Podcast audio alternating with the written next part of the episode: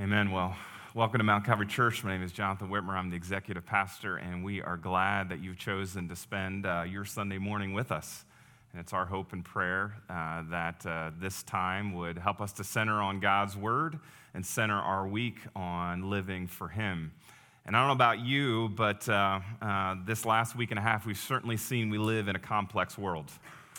And I found myself this last week and a half captivated by what is happening uh, in Europe.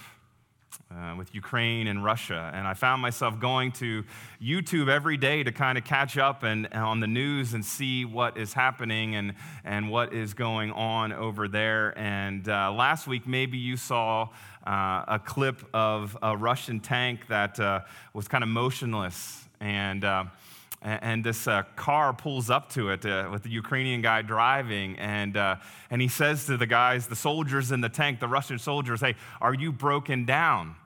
And uh, the Russian soldiers say, well, we ran out of gas.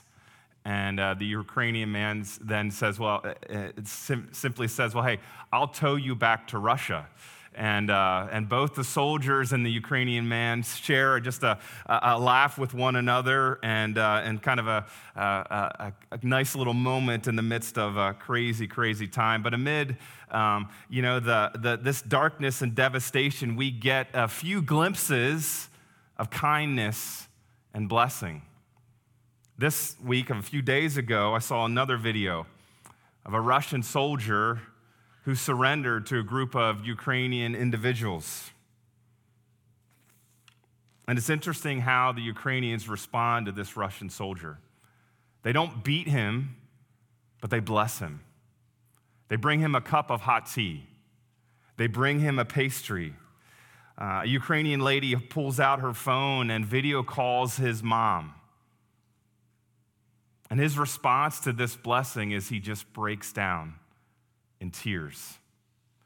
Uh, the Ukrainian lady holding the phone is heard telling to, uh, talking to his mom by name and says, Don't worry, Natasha. He's alive and well. A male voice off camera is heard saying in Ukrainian, These young men, it's not their fault. They don't know why they're here. They're using old maps. They're lost. They're lost. And this exchange is a picture of what I want to talk about this morning. If you have your Bibles, open them to 1 Peter chapter 3. We're continuing in our series in 1 Peter, Refined by Fire. And I want to look at verses 8 to 14 in chapter 3. Let's, let's read those together this morning. Finally, all of you have unity of mind, sympathy, brotherly love, a tender heart, and a humble mind. Do not repay evil for evil or reviling for reviling, but on the contrary, bless. For to this you were called, that you may obtain a blessing. For whoever desires to love life and see good days, let him keep his tongue from evil and his lips from speaking deceit. Let him turn away from evil and do good. Let him seek peace and pursue it. For the eyes of the Lord are on the righteous, and his ears are open to their prayer. But the face of the Lord is against those who do evil. Now, who is there to harm you if you're zealous for what is good? But even if you suffer for righteousness' sake, you will be blessed. Have no fear of them, nor be troubled.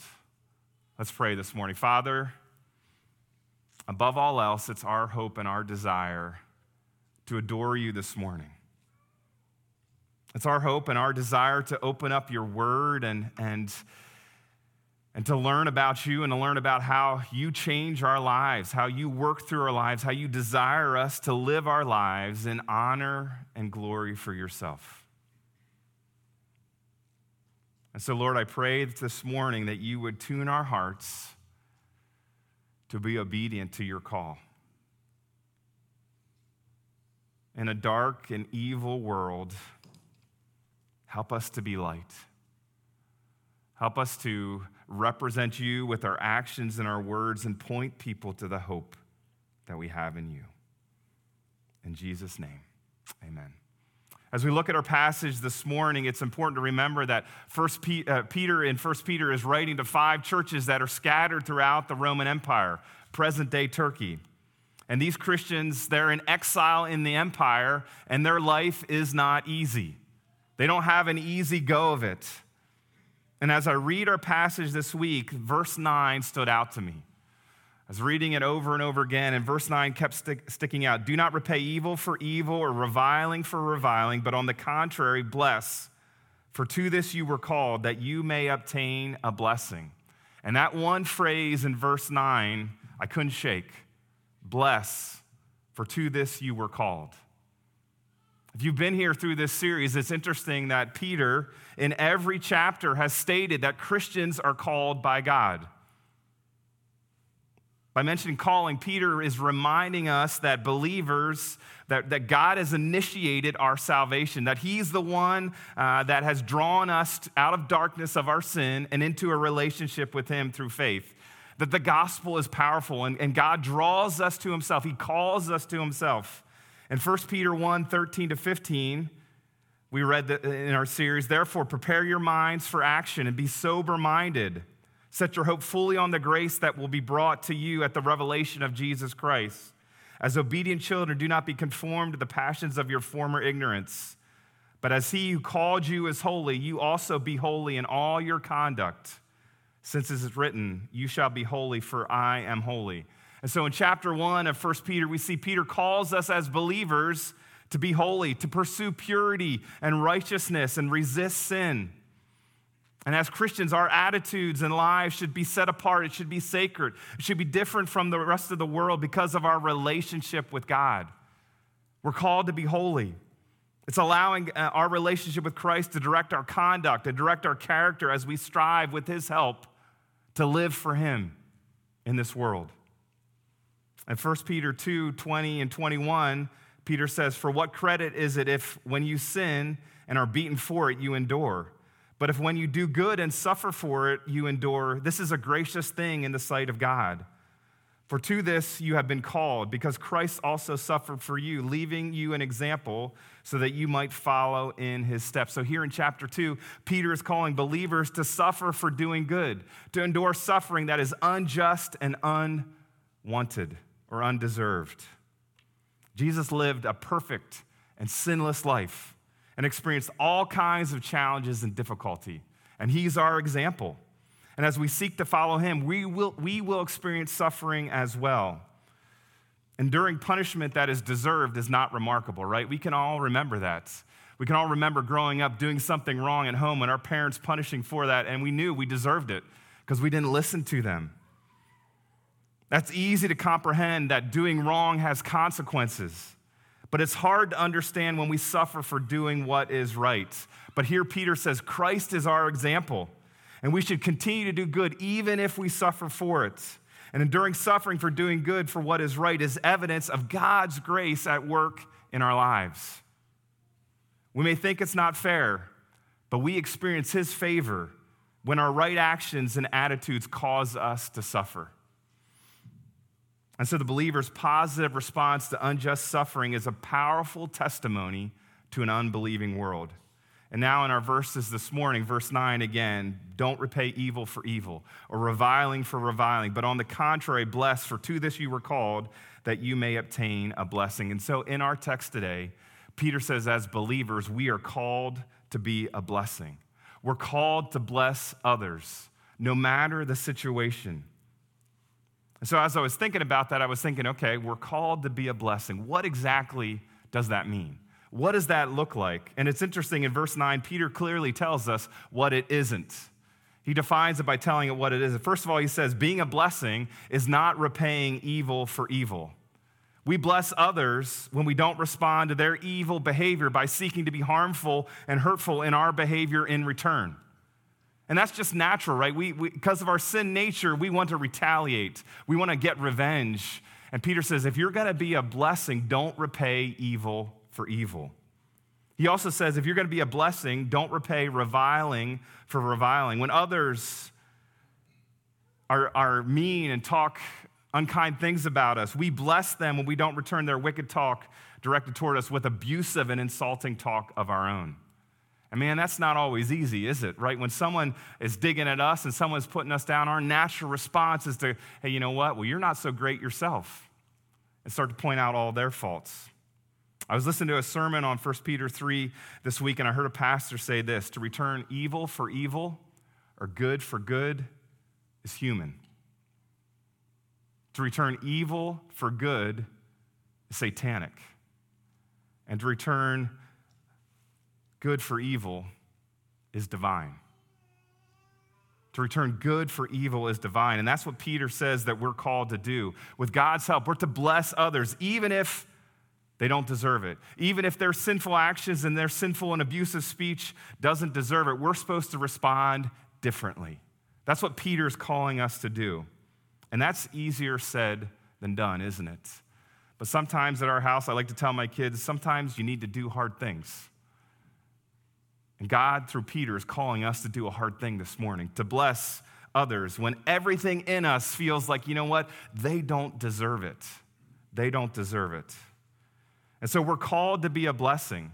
We're called to bless those who don't deserve it. And I think the question that naturally we ask ourselves is, well, why do I have to do this? Why do I have to do this? I think three, th- three reasons why. First of all, it's a picture of the gospel. It's a picture of what God did for us in sending Jesus to be our Savior. That's why we bless others who don't deserve it, because you know what? We didn't deserve it. And, and God sent Jesus to be our Savior. 1 Peter 1 18 and 19 knowing that you were ransomed from the futile ways inherited from your forefathers, not with perishable things such as silver or gold, but with the precious blood of Christ, like that of a lamb without blemish or spot. At our core, we were evil and dead, a slave to sin, with no way to save ourselves. That's who we are. But God responded to our wicked and rebellious ways with good, sending Jesus to be the perfect sacrifice for our sins. When we respond to others who've done evil towards us with blessing, it's a picture of the gospel. Our actions and reactions need to be motivated by thankfulness for the blessing that God has given us in Christ. And so when we respond by blessing others who don't deserve it, it's a picture of the gospel. But second, it also proclaims the gospel. Remember, I said before, returning good for evil is divine. It's an opportunity for us to, to, to proclaim the gospel. When we bless instead of retaliating, our hope is that others would what? See Jesus in our lives, see that there's something different about us, that we're not like the rest of the world, and give us an opportunity for gospel focused conversations.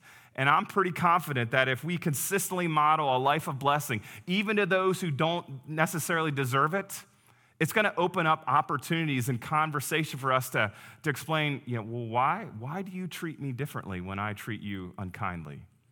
Well, let me tell you why I treat you this way. Because God treated me kindly when I didn't treat him kindly. Let me talk to you about Jesus. It gives us an opportunity uh, to speak to others about the gospel and to tell them that, you know what, God was kind to us when we didn't deserve it. And I'm just trying to do what he did to me for you. Third thing, it provides personal blessing. God rewards those who obey his word. Jesus said it in Luke 11, 28. Blessed rather are those who hear the word of God and keep it. And in 1 Peter 3, 9, he says that, that you may obtain a blessing. So sometimes when we bless those who do evil, who don't deserve it, the reward's immediate, and sometimes it's eternal. But there is reward. And in either case, it's not only, to, it's not only best for us to bless them, but it's, in either case, it's not only best for them, but it's best for us to bless them. And so that it provides us personal blessing. There, there's, uh, there's benefit to us in being different and responding the way that God wants us to do when we obey Him. And so that's why we should do it. So, like, okay, I get it. It's hard. Like, how do we do this? How do we, how do we live this out? And I think Peter gives us some clues to how we need to do this, how we need to have the right kind of attitude that kind of directs our actions toward others. And we see that in verse 8. It gets practical.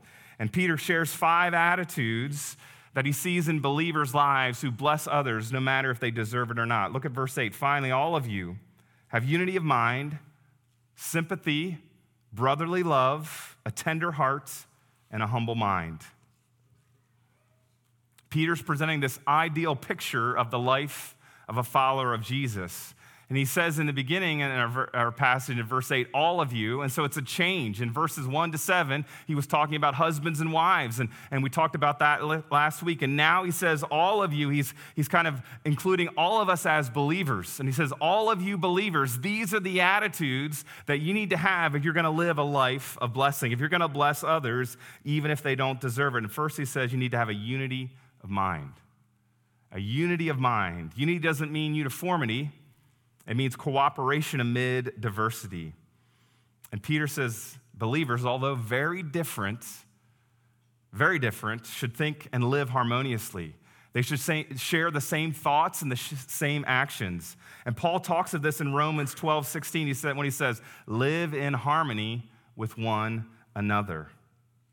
Wiersbe comments and he says this, and I think he talks, this is a great definition of unity for us in the church. He says, Christians may differ on how things are to be done, but they must agree on what is to be done and why. Whatever methods we may use, we must seek to honor Christ, win the lost, and build the church. There's plenty of room for variety in the church, but we need to be united in those three purposes. That's what unity is all about. We should be like minded. We, we should not be like minded with the, with the world, but we should be grounded in the Word of God and thinking harmoniously, being unity of mind, it's being in agreement with what, God, what, what we believe about God and aligned in our purpose to honor Him in our lives and not serve our individual interests. The past few months, I've watched a lot of basketball. Shout out to our Mount Calvary Christian School girls and guys. They both won the CCAC championship, and yesterday our girls won the District 3 championship, and they're going on to states, both of them.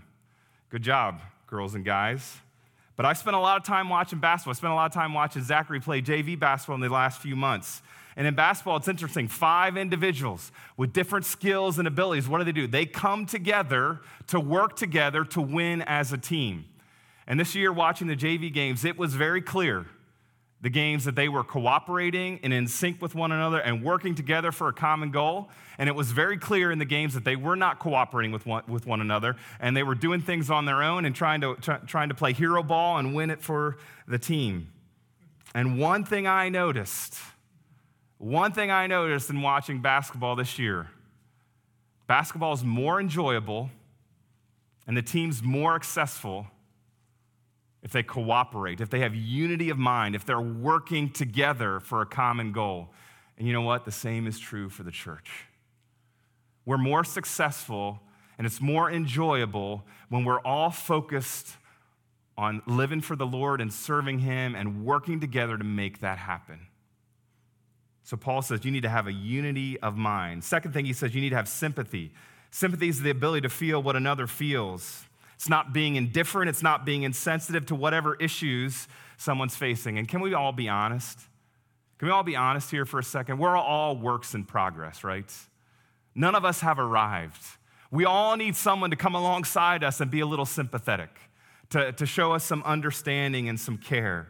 Uh, no one here has arrived. And Peter is here saying this, this idea is expressing uh, you know, not necessarily feeling sorry for someone, but it's sharing common feelings with someone. A trite expression of sympathy is, uh, from our day is, I feel your pain. I feel your pain. And oftentimes it's kind of said in passing uh, and said maybe to kind of make us feel better who said it than really kind of come alongside the person that's having a difficult time. Like it makes us feel better, but I don't know how it really helps the person that's struggling. I feel your pain. But as believers, that's what we're called to do. We're called to pause and to care, to stop and have sympathy for others. So that's not a, a, statement in passing, but it's a way of life. It's what we do. It's actually feeling another's pain or their joy. Paul, Paul illustrates this in Romans 12, 15 when he says, Rejoice with those who rejoice and weep with those who weep. It's entering into the experience of others rejoicing with them or feeling sorrow with them, having sympathy. Fourth attitude that If we want to bless others, even when they don't deserve it's the attitude of brotherly love. Christians should also love, love as brothers, which refers to this affection among people who are related. An interesting story from a few weeks ago uh, Wesley was not having a, a good day at school. Wesley's our six year old. He was not having a good day at school on Friday afternoon. He was sad and distracted and kind of moping around. And if you know Zach Wesley, he's, he's pretty hyper. He's not really kind of like that. And Mrs. Hilsher, his teacher, said, Wesley, what, what's the matter? And Wesley looks at his teacher and he says, I just miss my sister. And I just can't wait till after school because I'm going to see my sister. That's brotherly affection.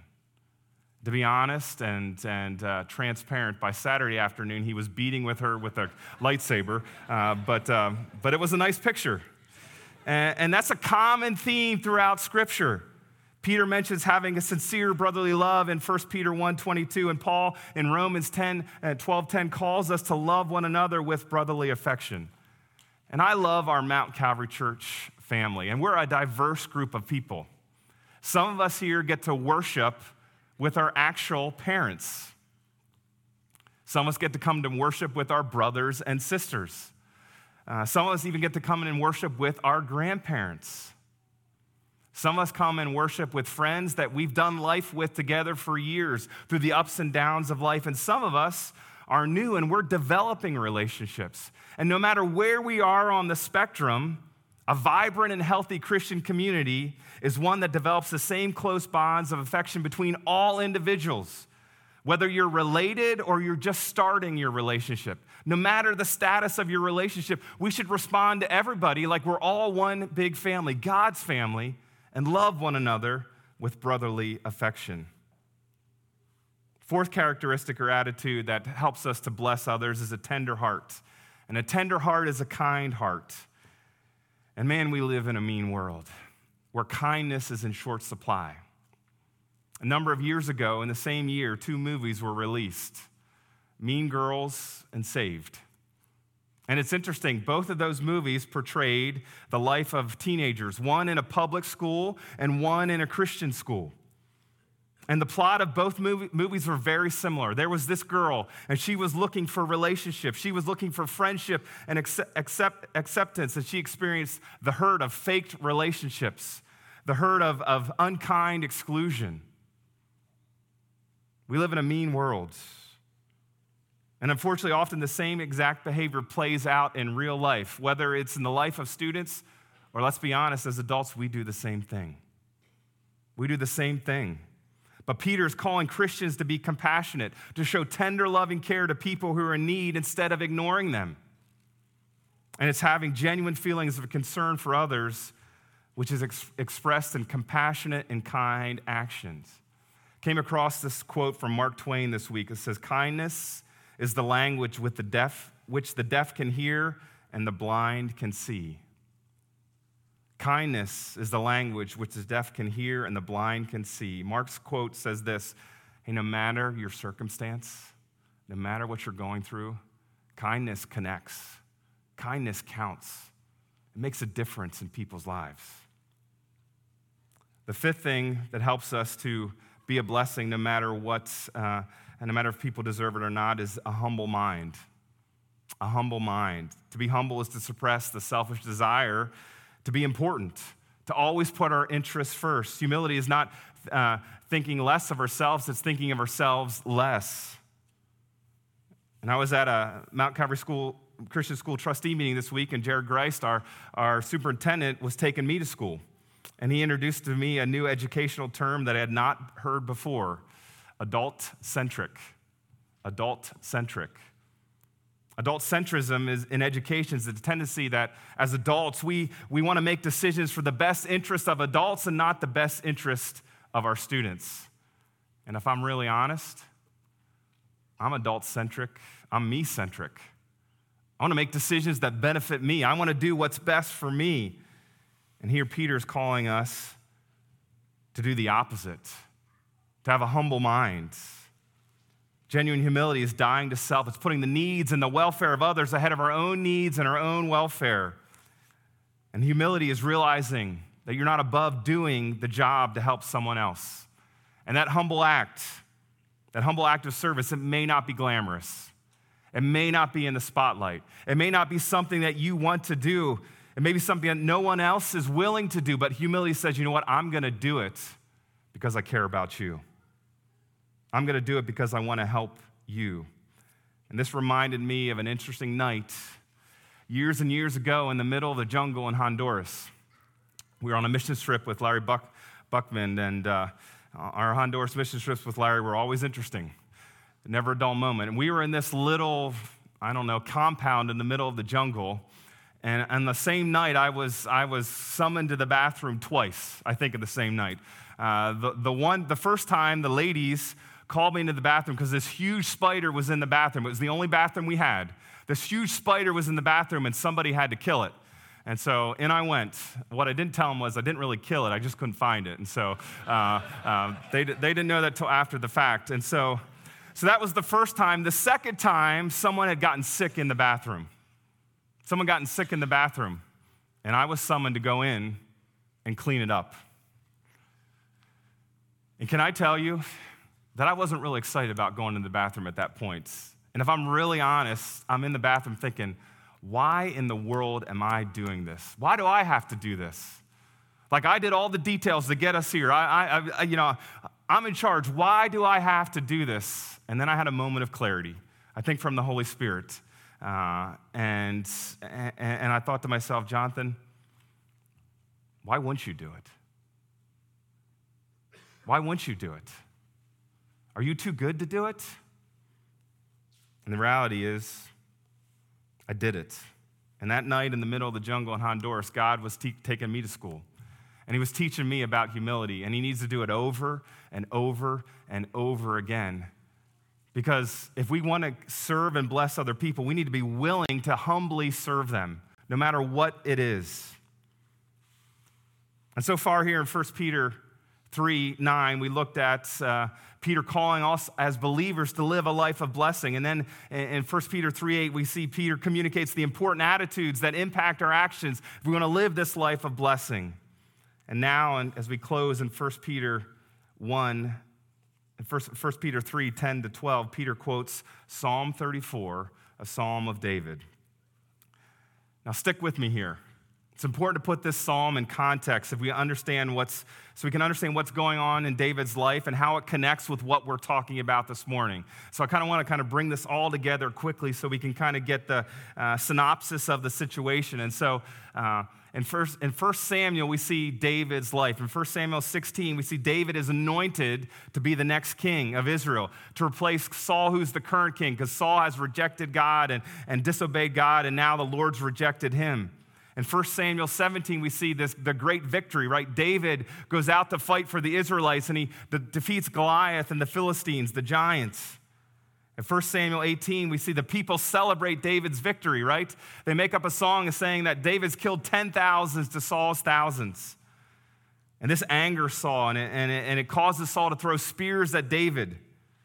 And God keeps David safe, and he gives him success in all his endeavors. In 1 Samuel 19, driven by jealousy and insecurity, Saul plots to kill David, and David escapes. In 1 Samuel 20, Jonathan, Saul's son, is loyal to David and he, and he de- determines to help David and sends him away to keep David safe. And in 1 Samuel 21, David's on the run. He's in Gath and pretends to be mad to escape Abimelech, the alternative name for Achish, the king of Gath. And Psalm 34 talks about this encounter in 1 Samuel 21. So there's the connection, right? And in 1 Peter 3, Peter is quoting Psalm 34. And he says, For whoever desires to love life and see good days, let him keep his tongue from evil and his lips from speaking deceit. Let him turn away from evil and do good. Let him seek peace and pursue it. For the eyes of the Lord are on the righteous, and his ears are open to their prayer. But the face of the Lord is against those who do evil. Now, giving you all that context, it's pretty clear. These are not good days for David, are they? These are hard days. I'm sure his natural disposition is not to love his life right now. He's on the run for his life. But yet, somehow, David knew that good days were not caused by his current circumstances, but centered on his relationship with God, his faith in God, his commitment to follow him and do what's right in whatever the situation was. And we see this expressed earlier in Psalm 34. In verse 1, David says, I'll bless the Lord at all times, his praise shall continually be in my mouth. In verse 8 in Psalm 31, he said, 34, he says, Oh, taste and see that the Lord is good. Blessed is the man who takes refuge in him. So somehow in David's mind, every day is a good day when, when he recognized the goodness of God and how God generously uh, acted on his behalf. The same is true for us. No matter what's going on in our lives, every day can be a good day. Because when we recognize the blessings and the grace that, that God has, has given to us, and every day is a good day when we seek to do good and seek peace, and, and we take refuge in Him by putting our trust and our confidence and our hope in God. David considered God's blessing, even in the most difficult circumstances, and he was committed to be a blessing in the most challenging situations. So, how does this play out in David's life? Well, in 1 Samuel 23, we see Saul is still pursuing David, trying to kill him. And then we see 1 Samuel 24. And I want to read this because I think this illustrates our point so powerfully this morning. 1 Samuel 24, starting at verse 2. Listen then Saul took 3,000 chosen men out of Israel and went to seek David and his, and his men in front of the wild goats' rocks. And he came to the sheepfolds by the way, where there was a cave, and Saul went in to relieve himself. Now David and his men were sitting in the innermost parts of the cave. And the men of David said to him, Here is the day of which the Lord said to you, Behold, I will give your enemy into your hand, and you shall do to him as it shall seem good to you. And then David arose and he stealthily cut off the corner of Saul's robe. Afterward, David's heart struck him because he had cut off the corner of Saul's robe. He said to his men, The Lord forbid that I shall do this thing to my Lord, the Lord's anointed, to put out my hand against him, seeing he is the Lord's anointed. So David persuaded his men with these words and did not permit them to attack Saul. And Saul rose up and left the cave and went on his way. Verse 8. Afterward, David also arose and went out of the cave and called to Saul, My Lord the king. And when Saul looked at him, David bowed his, his face to the earth and paid homage. And David said to the Saul, Why do you listen to the words of men who say, Behold, David seeks your harm? Behold, this day your eyes have seen how the Lord gave you today into my hands, and some told me to kill you, but I spared you. I said, I will not put on my hand against my Lord, for he is the Lord's anointed. I will not put out my hand against the Lord, for he is the Lord's anointed. See, my father, see the corner of your robe in my hand. For by the fact that I cut off the corner of your robe and did not kill you, you may know and see that there is no wrong or treason in my hands. I've not sinned against you, though you hunt my life to take it. Verse 16. As soon as David had finished speaking the words to Saul, Saul said, Is this your voice, my son David? Saul lifted up his voice and wept. He said to David, You are more righteous than I, for you have repaid me good, whereas I've repaid you evil. And you have declared this day how you've dealt well with me, and that you did not kill me when the Lord put me into your hands. For if a man finds his enemy, will he let him go away safe? So may the Lord reward you with good for what you have done to me this day. This passage is mind blowing to me.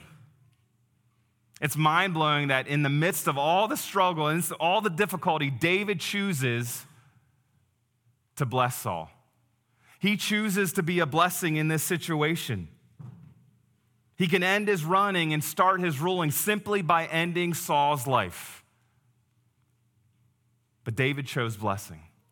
He didn't repay evil for evil, he chose to repay evil with good. And in spite of how Saul's actions, the fact that he didn't deserve it, David blesses Saul and spares his life. What a powerful example of 1 Peter 3, what God is calling us to do. He's calling us to be a blessing no matter if people deserve it or not. And before you might say, well, that's, the, that's an exception in David's life. That's not, that's not normally how he lived. Go to 1 Samuel 26. Because David does it again. David does it again. He has the opportunity to, to retaliate and seek revenge against Saul, and he chooses, cho- chooses to spare his life and bless him. And so this morning, our passage here, I think, is pretty clear. Our passage here is calling us to be like David. It's calling us to bless others even when they don't deserve it. And I don't know about you, but that's not my natural response. And so we need God's help to help us do this because this should be not an anomaly in our lives, but it should be the normality of how we treat one another. That no matter what people do to us, we, we respond with blessing and kindness and, and sincerity and brotherly love because that's what God has done to us. Christians, God clearly calls us from 1 Peter 3 to be a blessing. It's pretty clear to humbly and harmoniously show sympathy and love and compassion to others. That's what God is calling us to do. And my prayer, my prayer for us this morning, my prayer for me this morning, is that the next time when someone does evil to me and I want to respond and seek revenge, that I would pause and I'd recognize how God has graciously blessed me. And I'd remember and cry out to God for help and respond the way that Peter calls us to in 1 Peter 3 that I would respond and bless others even when they don't deserve it. Because when we do that, we are living out the gospel. We're proclaiming the gospel, and we are honoring God with our lives, and He will reward that. Let's pray. Father, thank you. Thank you for, thank you for your word this morning. Thank you for this challenging passage. And Lord, if we're honest, When someone harms or hurts us or hurts someone in our family, we get hot. Like our natural response is we are angry and upset and we want revenge. And yet, Lord, when we pause and think about how you responded to our evil and sinfulness, you didn't turn your back on us, but you actually walked towards us and chose to bless us through Jesus Christ. Lord, you called us to be a blessing. Lord, my hope and my prayer is that we, as your church here at Mount Calvary, uh, that our words and our actions might be full of blessing. That no matter what situation we find ourselves in this week, no matter how people treat us or talk about us, Lord, I pray that uh, supernaturally, by the power of the Holy Spirit, that you would help us respond by blessing others, even if we don't feel like they deserve it. Help us to honor you by being a blessing this week. In Jesus' name, amen.